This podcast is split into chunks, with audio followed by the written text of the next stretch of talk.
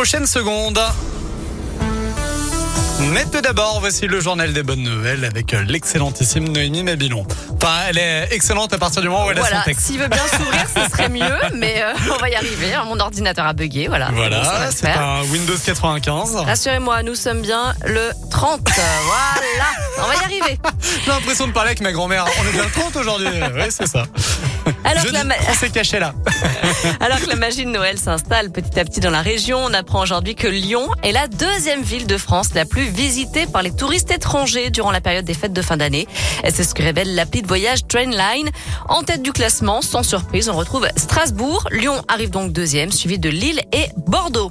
Une bonne nouvelle aussi pour les amateurs de glisse suite aux récentes chutes de neige. Le domaine nordique de la Vatay au Mont-Jura a ouvert exceptionnellement ses pistes de ski de fond hier. Elles resteront ouvertes tous les jours à partir de samedi.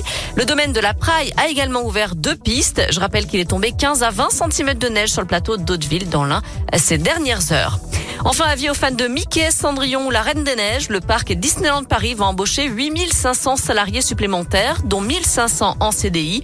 Parmi les métiers les plus recherchés, ceux de la maintenance pour rénover les attractions, mais aussi les métiers de la restauration. La campagne de recrutement a été lancée et les débutants sont les bienvenus.